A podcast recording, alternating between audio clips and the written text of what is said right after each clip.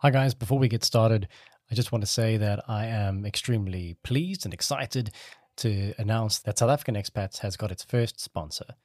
Reeva Cutting was my first guest. She lives in Perth, Australia, and has done so for a while. And she has both a, a, community on Facebook and a website called Proudly South African in Perth.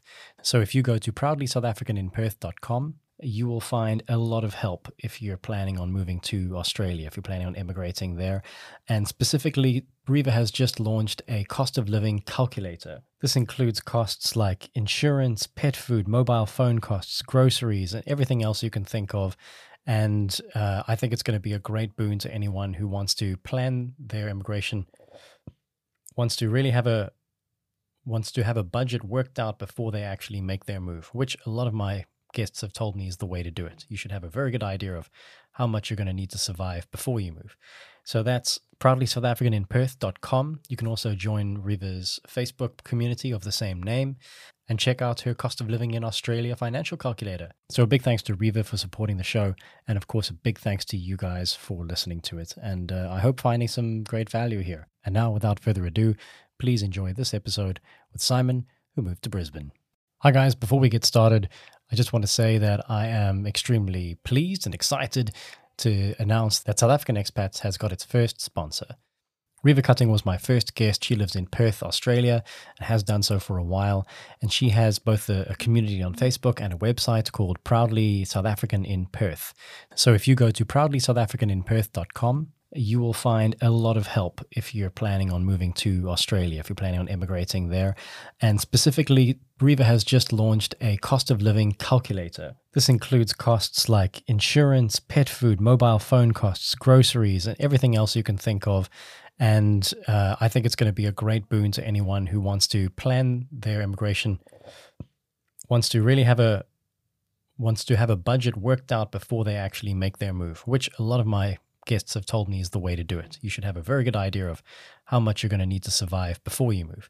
So that's proudly South African in Perth.com. You can also join Reeva's Facebook community of the same name and check out her cost of living in Australia financial calculator. So a big thanks to Reeva for supporting the show.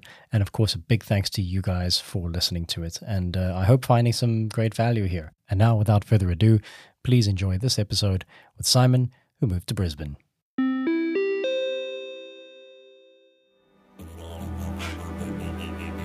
Hi, everyone, and welcome back to South African Expats, the podcast for immigration curious South Africans. Today, we are talking to Simon, who moved to Brisbane, Australia. He actually lived in the UK for uh, 13 years before that, but he's been in Brisbane for four years now. Simon, thanks so much for being on the show. Thank you very much, Jonathan. It's nice to nice to speak to you. Do you want to talk about the UK as well, or just focus on Australia? Oh no, we can do the intro. I think the, the move from the UK to Australia is very important because it gives you context. Sure um, and rather than just Cape Town to Australia. Mm. I think that the differences between there and it was from us really where the decisions came from. So originally, obviously, grew up in Cape Town, South Africa, did all my tertiary education there, and then moved to the UK in 2004. And all my family are English, except the my mom was born in Zim, so I had to do the ancestral visa option to get into or to live permanently in the UK. Mm. And so that's really how the UK started. It was always a second home. I'd been there on numerous trips, visiting family over all the years living living back in Cape Town. And so the UK was definitely a choice one, work experience, two, the British passport hunt, mm-hmm. which ended up being a 10 year process as opposed to five, but that was just purely on my, my part. Right. Just a lack of bureaucratic uh, energy, I'm guessing. Exactly. Well, once you've got your indefinite leave to remain, otherwise known as permanent residency, there's no uh, dying need to get the passport unless you're wanting to rush home to Cape Town, which uh, for me, I was very happy in London. So it's just like, really don't need to spend the money and happy to be a permanent resident for a while. Right. And was your experience in London good? Oh, very much so. I mean, I still believe that sort of anyone in their 20s and 30s and have an opportunity to spend extended periods living in London is uh, highly recommended just because of the well, one work experience that such a big city and global city gives you, plus the proximity to Europe and even the east coast of the US, I think it is a, an imperative part of people's growing up. On, on my point, I think. Right. And so you moved there for opportunity. So it was pull factors that drew you to London rather than push factors away from South Africa. Completely. I always knew I had been, well, I worked in the hotel industry for the most of my career. And the opportunity to expand your wealth of experience in Europe is is a no brainer, particularly from a, from a culinary and even from a, a, service level experience. And so for me, it was always an option. Finished hotel school, did an honors degree in marketing, all in Cape Town. Mm-hmm. Um, I always wanted to get a number of years of experience based in Europe. London was the obvious choice. So that that was the reason, as opposed to I need to get out of Cape Town. Right. So I mean, I've chatted to a, kind of an asset manager or a finance guy at least who uh, same kind of thing. Like London is just a totally different playing field when it comes to hotels and the, those two industries. You know. Oh well, I think it's the, the number one is that well, you've got so many global cities: Hong Kong, Singapore, New York, Paris, and London is up there. And I think London is up there even more so, I mean, particularly pre-COVID it's just be, I think it's changed so much. It's always been a, a, big global city, but I think it has evolved so much. Livability has improved, and um, yeah, really, really enjoyed my time there. So, did you have an issue uh, with the the weather? Was that the main bugbear, or were you, or do you kind of adapted to that? No, not at all. I mean, I think the thing about the like the UK weather is, it's not that it's cold. It's just that there's a slight lack of light for a number of months of the year, um, and I think that probably for me was does get you get you a little bit. But if I was fortunate that I was traveling consistently, so even though I was based in London, I could have been on a plane anywhere in the world east of Dubai for up to two weeks a, two weeks a month. Most of the, that travel would have been within Europe. So I was looking after a hotel group's sales offices, and so I spent a lot of time covering Europe, Middle East, and Africa as a sales area, and then a lot of my time out in uh, Asian resorts. So for me, I was very personally fortunate that I suppose if I was doing a nine to five in a London office and my ability to travel and get out of the uh, slightly wet little island might have been a bit more of a pressure. I think my wife personally, who's Australian, she probably found more of an issue with it because she wasn't getting getting around as much. Right, um, right. I do think that like the UK works for 15 degrees all year round. In a couple months it's really cold, and then like two three weeks it's really hot. Yeah. the rest of the time it's uh, you, you kind of get used to it. I, I don't think I, I quite enjoyed the weather. Right, and so your wife's Australian, but you met in the UK. Yeah, that's correct. So I think if you spend enough time in southwest London, I was based in Putney. Putney Barnes mm-hmm. is uh, there's a huge Australian, South African, New Zealander community. Um, and so yeah, we had met met out in Putney, and um, yeah, got married. And so we met in 2007 and married in 2011. And she, she managed, a lot of the Aussies tend to come home after two years. I managed to keep her there for 10. and uh, then the, the, the, inevitable move uh, down south was, uh, was, was on the cards. So was that prompted by having kids? Um, I think I think that's the the one thing which is really interesting is that looking at lifestyle in central London, as I said earlier, sort of for 20s and 30s is fantastic. I think the the obvious choice is as soon as you have kids, space, schooling, and lifestyle as as a whole, as a family unit, become more important. And that's where Australia and the question came out from do we do back to South Africa? Do we come to Australia? Do we move out of central London? And this is the one thing that did prompt our move was the query around Brexit and what the, the future for the UK was with Brexit looming. Right. Um, and that's really what, what started off the conversation from our side as opposed to, well, we'd had, well, my son was born in 2015 and we moved two years later. So we managed to, we were in the UK up for two years, which I suppose is sometimes the harder time to be without family and friends. So it was it wasn't the uh, the biggest driving factor. It was more just the, uh, the the holistic lifestyle that you that you crave after spending so much time in a big city. Sure, it's so interesting because most people are so focused on the the changes that the pandemic has wrought in the world that they in the UK area, at least, they fail to think about the changes that Brexit wrought. And what were some of the reasons that would push you away from the UK because of the Brexit scenario? I mean, what what what effect would that have on your decision to stay? I think the look, it was the UK as far as the economy is concerned, whether it's in or out of Brexit, the economy still ticks just because of the size of it. There's obviously you can have huge debates on where the money went and the huge amount of taxes and shared costs that the European Union charging the UK. Mm-hmm. I think the coming from such a multicultural South Africa, at least that I've grown up in and still as it is today, is I've I personally struggled with the concept of this nationalist, well, we want our blue passport back. We don't want the Europeans here. Actually, it hasn't done us any good, and we want out. Mm particularly because it was such a small percentage. If you look at who, where in the UK voted for pro pro or against Brexit, it was definitely a, a geogra- geographical and demographical decision, and also it depends on which uh, social media you were reading at the time. And I think that that for me, without diverging too much, was the most interesting part of the whole process. Of those people who voted for Brexit didn't live in the big cities, right? And so it's for for me, it was definitely, well, hang on a minute, this is changing my perception of the country that I'm living in. And, and really, we were we were starting to go, okay, hang on a minute, this could go slightly pear shaped, at least in the in the near future, and actually maybe maybe other other shores were a good idea. Right, right. So yeah, you said your wife's from Australia. Is she from Brisbane? Is that what prompted the move to that specific city? Yeah, so she she grew up in the Gold Coast, which is the city just south of Brisbane. Mm-hmm. Um, it's within sort of 95, 90 kilometers away. But all her family, sister, brother, and mum have moved back up to to Brisbane over the years. So it was definitely the decision the decision to come to Brisbane as opposed to other Australian cities was definitely family drawn mm-hmm. and at least giving it giving a base. I think that's probably the biggest difference and something that I've realized over time is when you arrive in a city like London, and I think it's also the age of when you do it.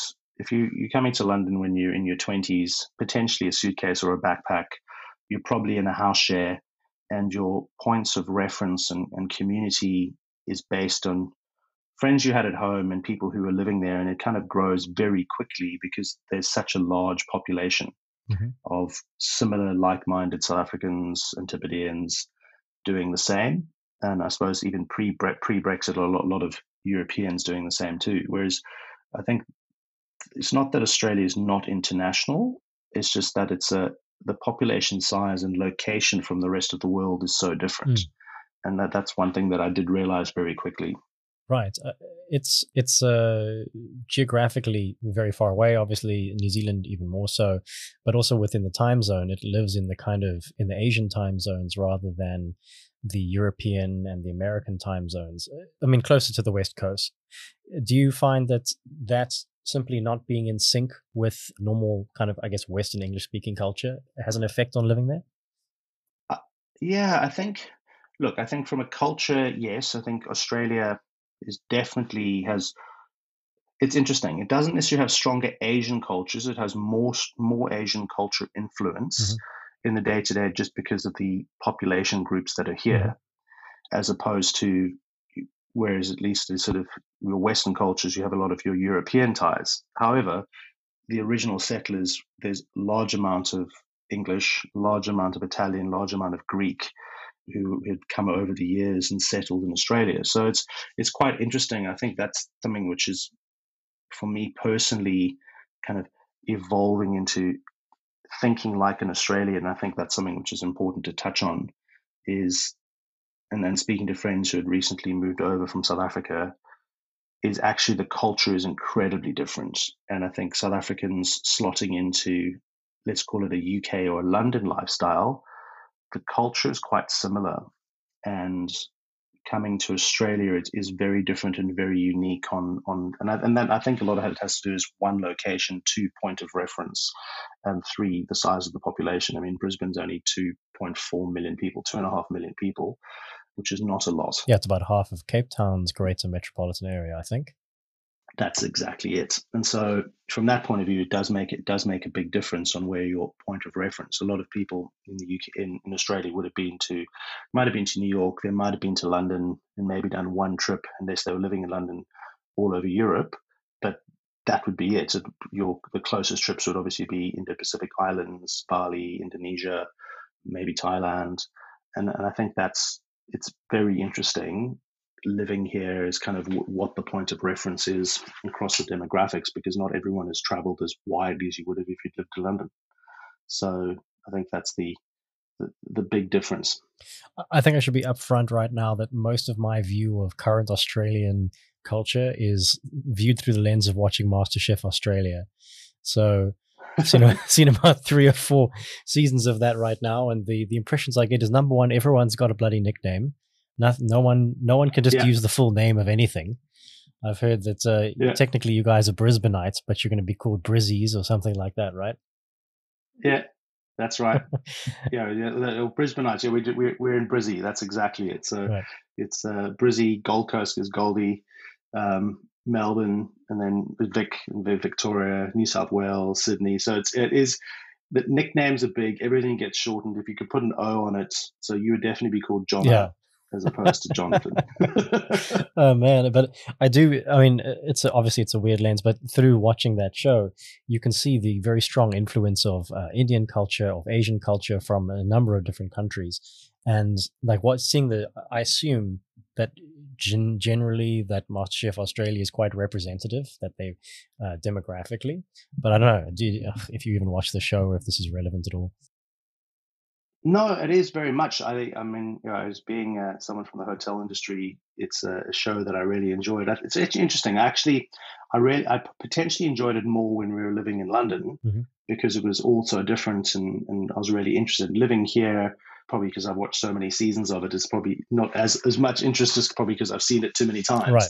But there's definitely, I mean, I think from from the culture, you have lots of Filipino, lots of Chinese, mm-hmm. lots of Japanese, Indian. It's really interesting from the background, and obviously your your traditional Greek and also Italian influences here. I think that's it. And so it kind of goes back to that question: well, who is an Australian? Where are they from? Mm lot of the your traditional Australian would be ex UK from the back, way back, sort of your your uh, I think it was like two pound poms or five pound poms that came over in the ships mm-hmm. Back yesteryear and came through, and it has evolved from there. And I think it's really interesting. Is kind of what is the modern Australia, and I think it does definitely depend on which city you live in. And I think that probably the for me coming to Brisbane, which was a family driven decision because it gave us a softer landing. Because I mean, look, even coming from London, Australia is an expensive city to live in.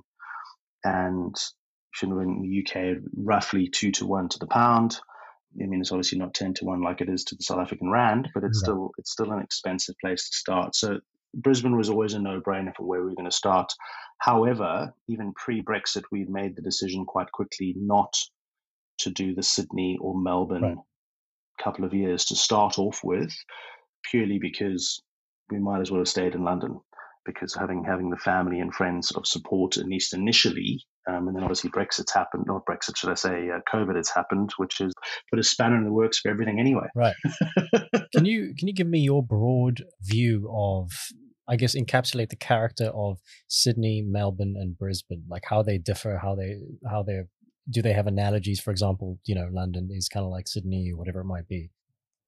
And like, what is it makes? I guess the point being, what is it makes Brisbane different and and, and special? Yeah, I think going back to that and to, to answer your question, it was kind of the decision we had to make. So we made the decision to leave London, one based on additional family and support for our two year old, Two was a lifestyle as well. We, we needed, we were tired of living in an apartment. We wanted to move into a house, which in central London is unaffordable. Mm-hmm. And then do you move out to greater London, sort of the home counties? The decision for us and what makes Brisbane special is that it's, it's even though Melbourne seems to win it numerous years, Brisbane is an incredibly livable city. And so where we are is the equivalent to the southern suburbs of Brisbane. It's a 10 minute drive to the CBD maybe a 20 minute drive in rush hour traffic right into the city center. You can then be, Brisbane's not, it's on a river and it's not on main beaches, but the beaches are within 50 minutes drive away anyway, plus all the islands that are scattered around. They've got beautiful national parks within a, a 45 minute ferry ride.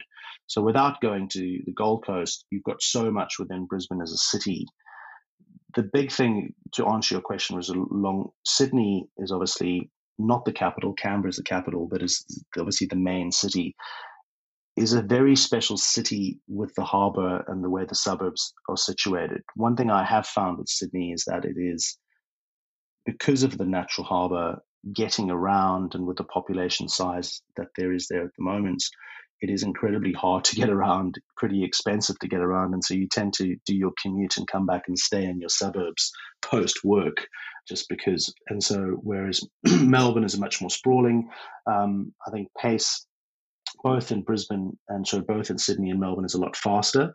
Brisbane is a slightly slower setup and I think it has a lot to do with population size. Is that that, that answered your question? Yeah, I think so. Uh, speaking of the river, because the because Brisbane's named after Brisbane River, I assume it's called Brisbane River. That That's correct. winds through it, and it's a very uh, it's got a very windy, windy path. Do you? How do you get across the river? I mean, like, how does that interfere yeah. with life in the in the city?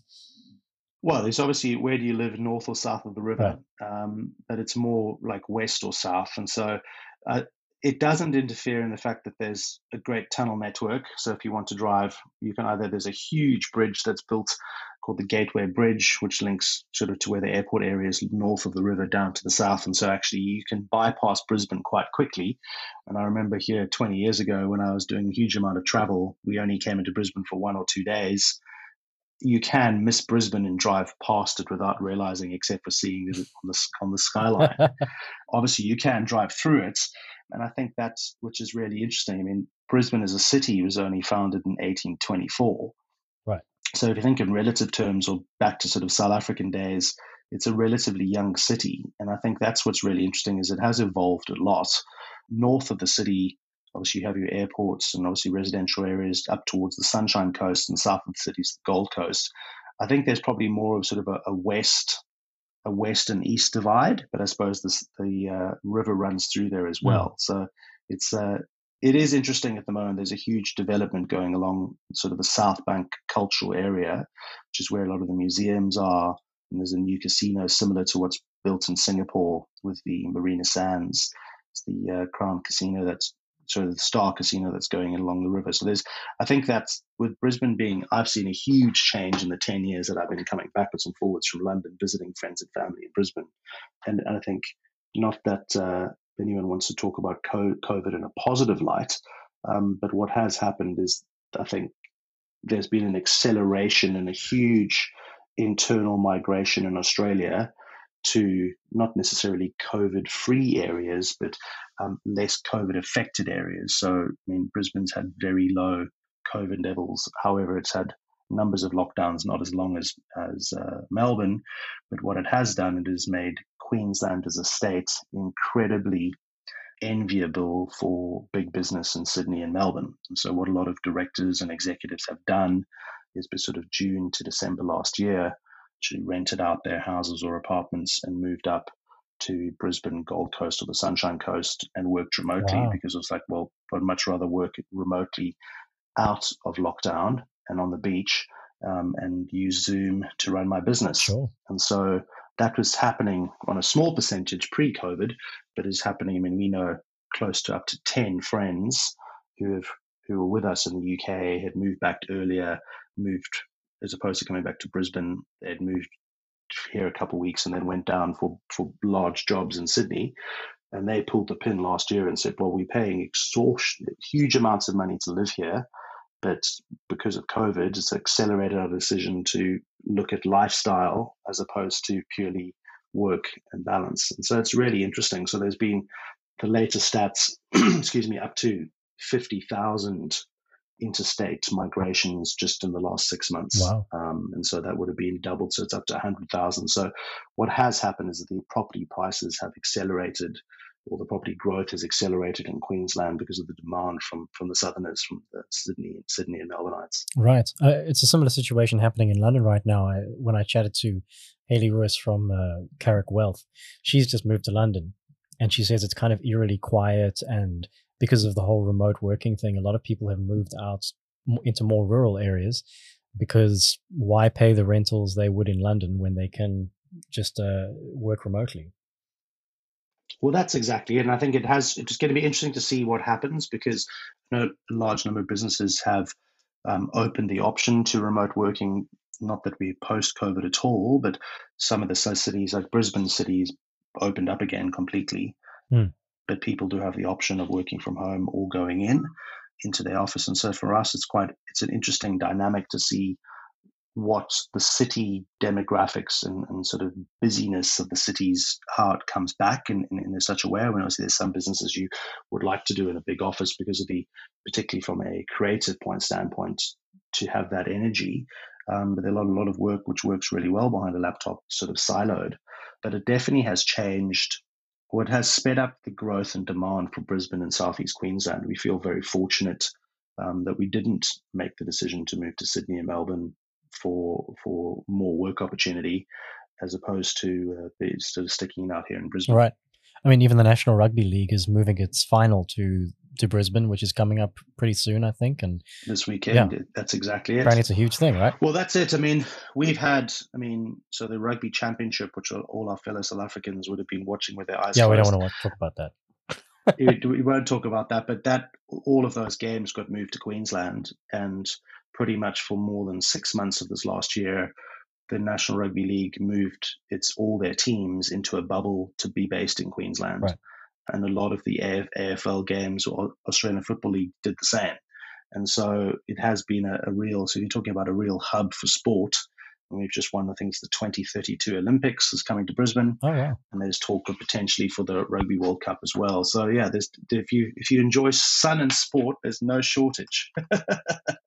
okay, so um, Right. So I just want to reel back for a second. When you moved to the UK, you got an ancestry, you got your passport, then you moved to Brisbane. Is there a link between the UK and Australia that allowed you to move there, or were you on a spousal visa because of your, your wife being Australian?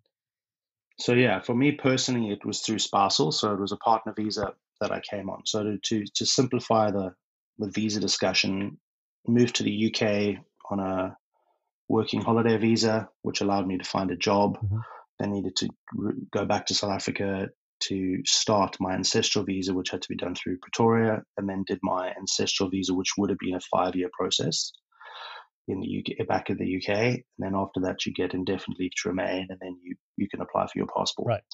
For me personally, so I left the UK with a British passport mm-hmm. and then moved to Australia um, through my British passport as on a, a partner visa with my wife. Right it did make it easier coming to Australia because I didn't need to prove English language proficiency with having a British passport.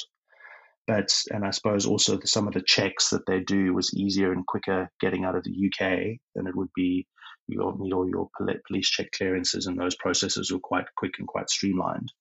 So I think, yeah, it's probably ex UK coming to Oz was potentially a bit easier, but also because the way the system works, the Australian immigration process is very detailed, but quite simple.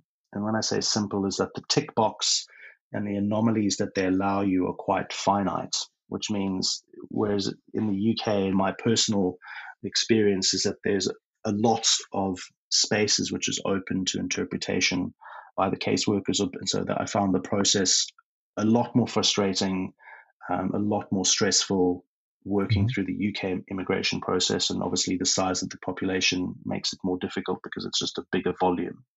For me personally, found the Australian immigration process a lot easier. Um, however, I was working with a lawyer um, rather than just a migration agent to do the process, even though a partner visa is supposed to be pretty simple, and I found the process quite s- streamlined. So you actually, you actually have worked in Australian immigration, though, right? Yeah, that's so. Uh, when I when I arrived, I've been running a sales and marketing sort of management consultancy back in the UK, which I um, did for a number of years while I was here. And one of my initial clients was a law firm that had a immigration department, and so I helped them streamline that business as a general manager for a number of months, and actually took them on a roadshow to South Africa, Cape Town, Johannesburg, and Durban over three weeks. So I have personal a lot of experience in particularly the South African to Australia um, immigration process. That's correct. Right. Okay. So uh, when you arrived, I, I, believe your what your son would have been around three years old at this point. Oh, he would have been two. That's correct. Okay. So how was that move? Was that um, relatively smooth because he's quite young and wouldn't have noticed much, or how how did that how did how was that experience?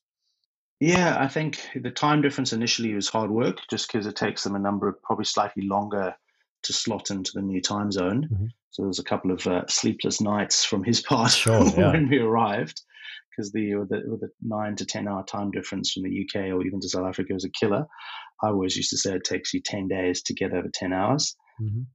So, but he found it because of the not the weather, but just because of the space and accessibility, took to it like a duck to water. We noticed huge incremental changes, which we weren't as obvious to us living back in London. And so, I think from a, from his point of view, I mean, he's now six. He's been here four years.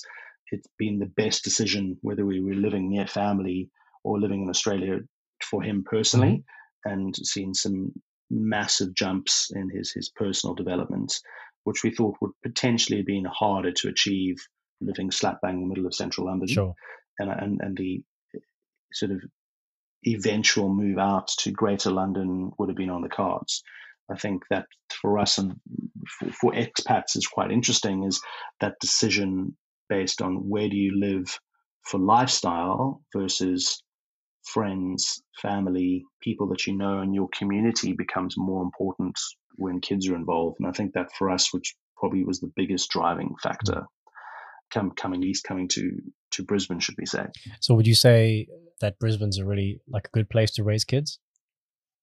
Oh, it's phenomenal. It's um, from from that point of view. I think the the area which, from our decision, we looked at lifestyle, healthcare, mm-hmm. education, work opportunity, weather, etc. For us, Brisbane won hands down across the three cities that we were looking at. We weren't looking at Perth just because it's so far away from the east coast, and we I had personal connections and family there, but it was always the east coast of Australia that we we're looking mm-hmm. at, east coast. And for us, Brisbane won hands down. In hindsight, it was it is definitely more difficult to find work, and just purely because of population size. Sure. And I think moving from central London, I think that's something you take for granted. If you spend so many years, I mean, I was there for 13 years in such a big city with such a fast pace and really endless opportunities if you're wanting to go out and get them. And obviously, your network, I mean, after five years, your working network is, is substantially larger. Probably taken me longer to slot into the lifestyle here from a working environment because I felt it was so foreign to to life in London. I think it's probably it's probably similar to um, to Cape Town, just in the fact the population size is so much smaller. Right. Okay. Okay. So let's talk a, little in a little bit more detail about Brisbane then. Um, besides the kids, what are some of the best things about living in Brisbane? Um, I think. I mean, we've talked initially about the size and population from a negative standpoint because it's so much smaller, but at least from a point of reference where I've lived. However, it is fantastic to live because everything is accessible from a time. Mm. So, but living back in London, that you would always say everything takes an hour, whether you're driving or whether you're on the tube. Right. Leave an hour. We're here, you can leave 15, 15 20 minutes. Right. So everyone drives, or most people drive unless you work in the CBD and struggle to get parking. So there is public transport, which is quick and efficient, bus networks, train networks. But I think the the lifestyle in Brisbane is people tend to wake up really early because in summer it's ridiculously hot. So you, How hot? You wouldn't be foreign to see. Oh, so uh, so I think I mean it's now we're now looking at the date of 27th of September. It's already 25 degrees during the day, and that will and that's already now in September, and that will ramp up to 30 plus pretty soon, um, and humidity right. will will ramp up as well. So I mean, it does the difference oh, is the in Coast peak summer humid. doesn't it, yeah, well, even Brisbane. So Brisbane, sunny coast, Gold Coast, it's all it's a similar sort of Durban weather. It's high humidity levels, but I think that's the biggest difference initially is getting used to that humidity because the it is a, a massive change, and the for me probably took a little bit of time to get used to is that actually you don't really want to be outside from about 10 o'clock until 3 unless you have to in peak summer talking about trying to be in a suit or a shirt or getting getting to and from work it is yeah it is definitely definitely are hotter than the UK. That is for sure. Right. That I I I personally enjoy it. You just work around it in the other way. The main thing is you get up early, get what you need to get done early.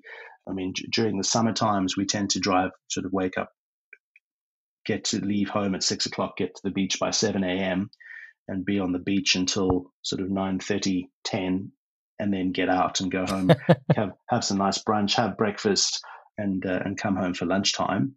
Whereas, I mean, even in South Africa, it would be no, you'd go to Clifton for the day. Yeah you wouldn't have a problem with that. Um, whereas here it is, uh, yeah, it's it's pretty warm. Sorry, I interrupted you though. You were saying how the, the population is actually a positive because everything is within close range. Any other? I imagine the the f- any other um, benefits. What do I like about Brisbane? It's got a great food culture. People are incredibly friendly because it is a regional city as opposed to the, the sort of the two main cities. The point of point of reference is that everyone does know everyone and the numbers of schools. Um, and so you can, once you build into the network within Brisbane, it, it does feel very family orientated. And I think the biggest change we found is with my son starting school this year, um, which I suppose happens in anyone's life lifestyle as as you meet friends and families through school, your network then grows. But we found everyone's been really with open arms through that process. My son plays for a local soccer club, and we've really enjoyed that nature of the city is because of its size. The beaches within driving distance are spectacular. The weather is warm but incredible throughout the winter months are, are amazing. And I think from our from our point of view, we find the livability of it is is incredible. Right.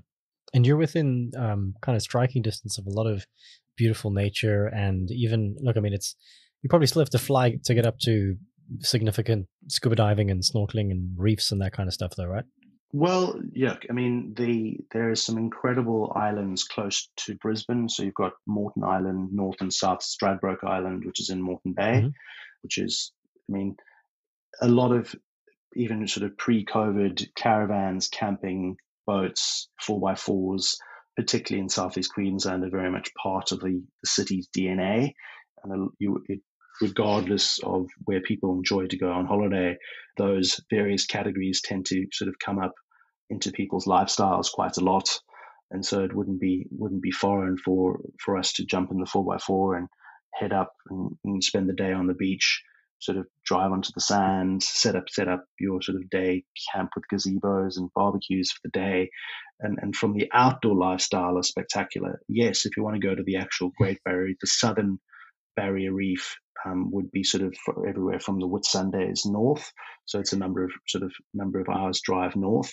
Um, however, the accessibility to it is, is spectacular. Right. So, I mean, if you enjoy sailing, boating, four by fours, camping, it is yeah, it's definitely the mecca for that. That's for sure. I want to take a quick couple of minutes to just to talk about Moreton Bay bugs, which show up in MasterChef all the time and there's some kind yeah. of nightmarish cross between a, a, crayfish and a cockroach. And they, everyone always wants to cook with the damn things and it's terrifying. No they're um yeah Moreton Bay I, I would think they're kind of a, a, crayfish that's a little bit flatter and smaller. Incredibly tasty. Um, Moreton Bay bugs obviously got a smaller tail than your average crayfish or lobster but the meat is superb. And so it's definitely a delicacy. We would uh, go and buy them from the, the local fishmonger slice into the center, garlic butter mm-hmm. on a barbecue. It's there's nothing better. Right. The, the there's very bug rolls are becoming quite posh and popular, which is sort of a, a lovely butter brioche roll with a uh, lovely battered um, Moreton Bay bug, deep fried, and then popped on a roll with a bit of um, it's got a tomato relish and salad, and it's pretty spectacular. Okay, right, right. So I can accept that they're um, that they're delicious, but for me, there's something quintessentially Australian about the fact that they describe them as bugs. There's no attempt to make them sound classy or delicious. Australians will almost like uh, like uh, aggressively like name name something disgusting and then eat it. Like I, I, I don't know. There's something. There's yeah. something in the. For me, it it feels like there's something in the Australian kind of attitude about like pride in being a little bit rough around the edges, pride in not taking itself too seriously. Uh, am I am I on the mark there at all? Oh, look, I think it's the the uh, the sense of humor on it is very simple, is very very key, and I think the Australian culture is. It's not that you don't take yourself too seriously. It's more about that you uh, you can take a joke, that you can, uh, particularly the sort of the Aussies do like to tease. Mm. And when I say tease, it's not like rub each other up the wrong way, but you've got to be able to take a joke. And uh, Aussies have pretty pretty tough skins when it comes to it. However, I think one thing to note is that even coming from London, obviously I'm still very much a South African, and my experience is that South Africans tend to shoot from the hip and say it how it mm-hmm. is, um, and sort of the airs and graces um, on on how things are tend to be missed. And maybe so. My personal opinion is that the day to day of being very direct and speaking your mind, Aussies tend to beat around the bush a little bit more and uh, are not as uh, forthcoming initially, at least in the in sort of the close business environment. I suppose if you're on a if you're on a building site and they would kind of say it as it is, but I think in, in, in the working business community, I think it, you do have to take mind your words and take a couple of breaths before you speak your mind. Sure. I think the and that, that comes from the point of reference. I think that's probably one of the biggest biggest changes. I mean, look, Aussies love to shorten everything, and so your service station will become a servo. Your bottle shop will be a bottler. that um, seems even more cumbersome than just saying bottle store. Yeah, so it says bottler. Bottler. Okay, fair enough. Uh, Rolls. Exactly exactly. So it's uh, and so from that there are some really fun colloquialisms that you get to, and uh, righto and g'day and how are you doesn't require an answer to say yes, I'm fine, thanks. It's just how are you, and so I, I think those little nuances are um, are very. I find them. I really enjoy them. It's. Uh, I think that's probably the biggest advice that I would have to anyone thinking about coming to Australia is that people sometimes think it's sort of there's a lack of culture. I think it might be a lack of culture compared to sort of 11 official languages and the melting pot of South Africa. However, the Australian culture is very strong in that they know what they like and this is what it is and take it or leave it. And my advice to anyone thinking about moving is to come here. Yes, there are South African communities or English communities where sort of people, their point of friends and point of reference are quite quite close. But my advice to anyone is try and fit in with the Australian mindset as soon as possible. Stop comparing, and it is what it is. And if you can change smaller areas, that would be my advice. Whereas I think it is much easier in London to kind of surround yourselves with like-minded people and friends from home because there were so many of us. I mean, I think in my in our year from school, there were potentially sort of up to 50 to 80 people in London at any given time Jeez. out of a class of 160. Wow. Whereas, whereas, I mean, in Brisbane, there's probably not as many. Um, obviously, large, large community in Perth, obviously Sydney and Melbourne as well. But I think that's you, you're not just one of the fellow South African travellers. Yes, the population of South Africans, if you notice, the recent rugby games are growing, and there's definitely a larger larger population group, but you are one of the immigrants, not the main immigrant group, which is really interesting. Right. I guess that when it comes to workplace situations, some of that delicacy might be. Uh, I think Brisbane, I've read, has got about thirty percent of people who live in Brisbane don't come from Brisbane or even from the country. Uh, they're not necessarily. They might be immigrants completely, like not first generation, second generation Australian. So, I mean, when you're dealing, same as South Africa, when you're dealing with people from different cultures and creeds and races and all that kind of thing, you know, you do, there is much more kind of diplomacy and tact behind stuff, I guess. Although that said, you're saying South Africans are not known for that, and we come from a, a country with 11 languages. Yeah, I think that's it. It's just, I think it's more, uh, just for, for me personally, just the way in which you would go about things. I think people are a little bit more sensitive and I think that's for us, which is really interesting, um, is that you, you kind of South Africans tend to think about what we do, shoot from the hip, and let's go. Whereas I think that for us is, is an interesting uh, interesting standpoint. The or one thing we didn't mention earlier, I was going to say, is from from Brisbane as a city is just the plethora of good schools and universities is, is spectacular, and I think that's one thing which I probably didn't think about too much when we were looking to come here. But what I what I realized very rapidly is just the the quality of the education is is superb. I mean, we've chosen to to put our son into a state or a government school for junior school, mm-hmm. And then and then look at options for high school. And the quality is, I mean, they've got a robotics center, they've got a music department with instruments on lend. I mean, it's really wow. something which I wouldn't I wouldn't have have experienced. And this is just the local state government school where, where the area which we live in, yeah. which obviously does put pressures on certain suburbs. And look, we do live in a lovely suburb in Brisbane. We live in an area called Camp Hill, which is on the border of Coorparoo, and the schools are fantastic. And we really sort of spoiled with choice on on what to do. And I think that has with people with young families becomes more of a decision. Uh, so, uh, Simon, I'm. I just want to be respectful of your time because I know that you have about. We've probably got about ten minutes left together. Yeah. Okay, so I want to quickly get through a, a, a, few things. Three things. Number one, I want to chat about the worst things about living in in Brisbane. I want to ask you about buying power, and then I want to go through our little quick fire one to ten, and you can just do the just give me the number. But let's start with well, what what are some of the issues that you don't necessarily uh, enjoy about Brisbane? I think initially it was just the pace of the city was a lot slower than I was used to. I think also like your cafes would close at two o'clock in the afternoon, but that's because they've been open since five in the morning. Hmm. and and I struggled from being from such a big city like London when everything's available 24 7 and you can just get it. Here, you can't just do 24 hour delivery on something you buy online, it's probably three days, probably seven. And that's because a lot of it would come into Sydney and Melbourne and then be shipped up north. So that for me was a big change. It's not instantaneous mm-hmm. and kind of similar to Cape Town. You kind of got to work, find your feet in the city. And obviously the internet helps on where the best places to get things are. And I think that for me was something I didn't even anticipate. The size of the city is a positive, livability is great, but the opportunities, depending on which sector you work in, are slightly more limited. Um, there are not too many head offices based up in Brisbane, and I think if it if your goal in life is to work in and, and live in the fastest paced city, I wouldn't come to Southeast Queensland. It's probably akin to Cape Town's slightly more um, relaxed lifestyles at uh, Mortis and Nochadag. Mm. There's always another time to do something. It does take time for people to make decisions because if they don't know you, they don't trust you, it takes time. Whereas I think bigger cities kind of go, well, on a face value, they'll make a decision a lot quicker. And so I think that for me has taken some time. However, once you relax into it, there's huge benefits to that lifestyle too. Right.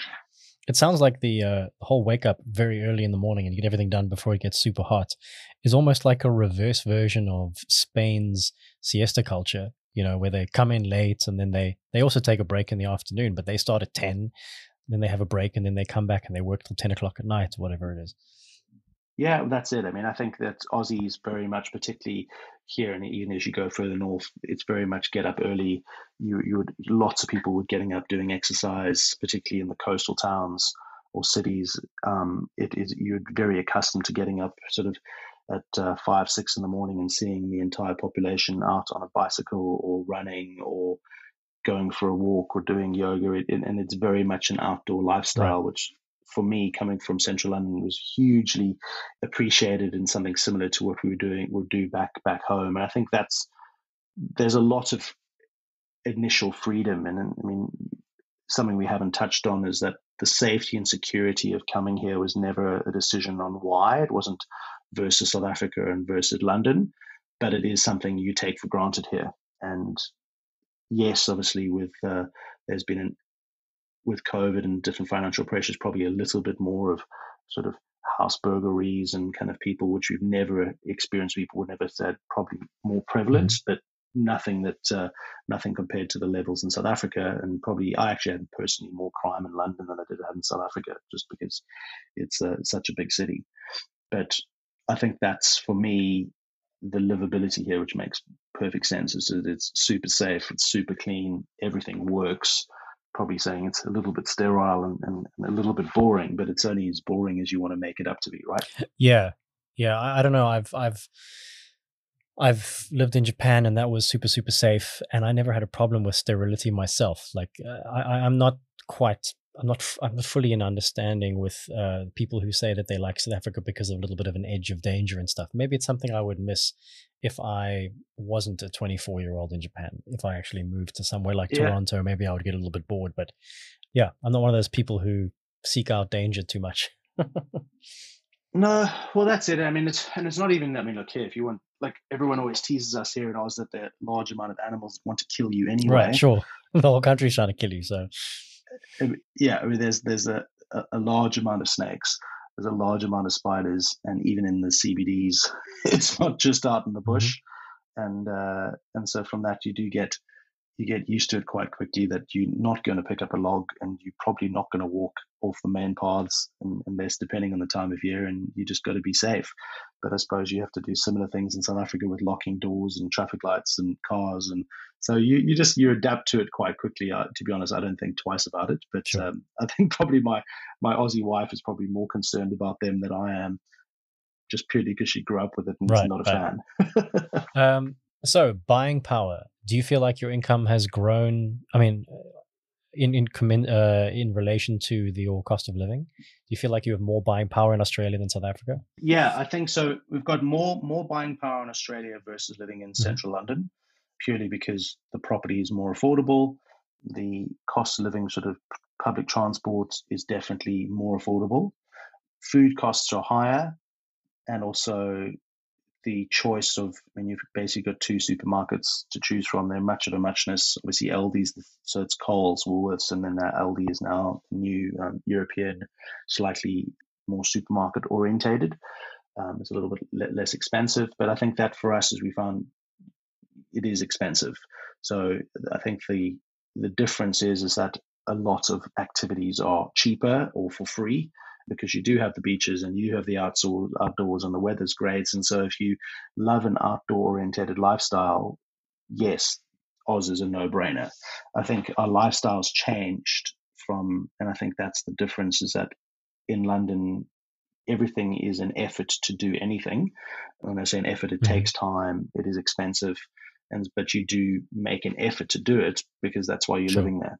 Whereas here, it's probably similar to to a South African lifestyle. So actually, well, a lot of what you like doing is free, and so I think that's that's been the difference. Is we obviously live in a three bedroom house on a sort of a 650 square meter block of land with a, with a nice view and bush and surroundings, and we in a city that's just unheard of in, in the larger cities, particularly Sydney and Melbourne, or even even sure. back in London. And so I think the affordability of livability here makes a huge, right. huge plus. Okay.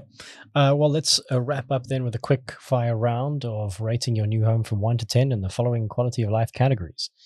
Because I think we're running out of time here, well, I'm just going to ask you for the number, if that's okay. Yeah, perfect. Okay, cool. So, uh, number one, healthcare. 10. Education. 10. Work opportunity. 7. Weather. 8. Social activity, uh, or arts and arts and culture, let's say. In Brisbane, 8. Uh, restaurants and food. 8. And opportunity to travel internationally.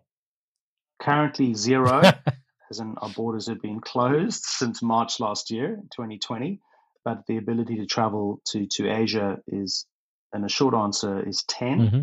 The caveat and the big bracket for that is the ability to travel around Australia is spectacular once our, our domestic borders are open, and so I would give opportunity to travel a, a good fat eight. oh, do you guys not even have uh, interprovincial travel right now? No, it's closed off. Wow. Oh, geez, yeah, I, I forget that you guys are actually going through quite a hectic COVID times right now. Well, it's hectic in the fact that we haven't had pressures from COVID. And so I think the, the biggest pressures from COVID is that we have obviously a growing vaccine level. However, it was very slow to start this year. Um, and we'll leave the reasons whether it was lack of supply or, or lack of government nous to get supply. But we were sitting at sort of 9 and 10% vaccine levels two and a half months ago, which is bonkers for such a large city, um, such a large country. And so, and but now we're sitting at close to 55, 60%. So they're the new levels is that interstate travel, as in domestic travel around Australia, should resume because we work on a state based system mm-hmm. and a federal system, which means the individual states are in charge of their own. Okay, a bit like America. Healthcare. Exactly identical. In the fact that you have premiers versus governors, and then the states are in charge of how they manage their own COVID levels as opposed to the NHS, the UK, or, or national system back in South Africa. And so the government has very little power to change how each state. So, for example, Queensland has its borders closed to New South Wales, not the other way around, as opposed to a mutually decided border closure. And so it is. It does become a little bit political, as opposed to the Western Western Cape has decided that people. So it actually means I'm a Queenslander and very proud of it, um, as opposed to from New South Wales or Victorian because they all have their own premiers, their own COVID levels, and their own COVID strategies, even though we're supposed to be working on a national plan. And so I think that definitely changes the mindset. Wow.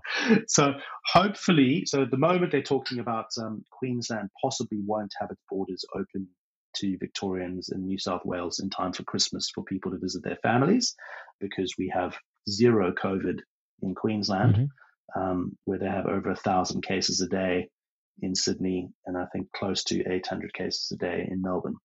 And so they say, well, even though we might get to 80% a vaccine on double dose, we really don't need COVID here for Christmas, so we might not open our borders. Jeez, hectic. So it does, yeah. So it's, it does. They do. Uh, the mindsets do differ from state to state. It's very interesting, and between which political party runs your state.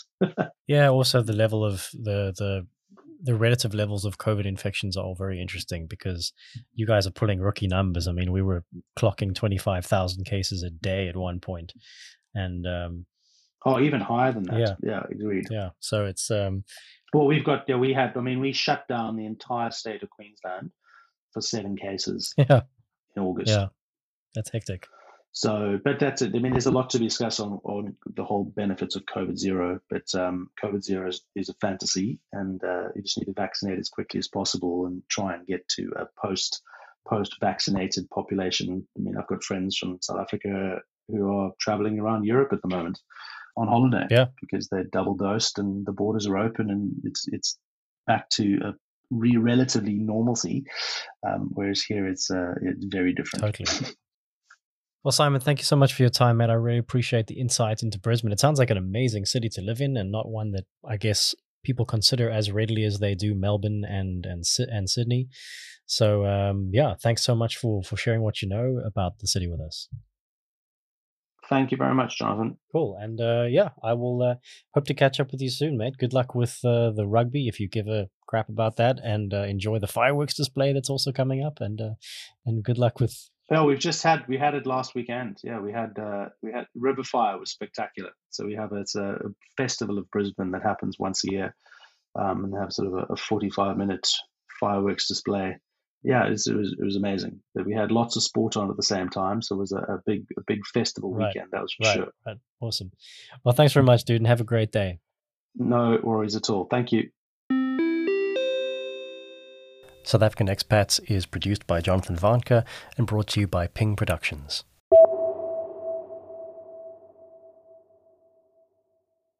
Hi guys, I don't normally run ads on this show, but this is the family business. LuggageWarehouse.co.za. My dad, my brother, my stepbrother, my uncle have all worked for Luggage Warehouse directly, and I've done freelance brand strategy for them for years now. So it supports the whole family. It supports this show indirectly. So if you're looking for luggage, accessories, uh, handbags, and fashion stuff, even you can go to luggagewarehouse.co.za.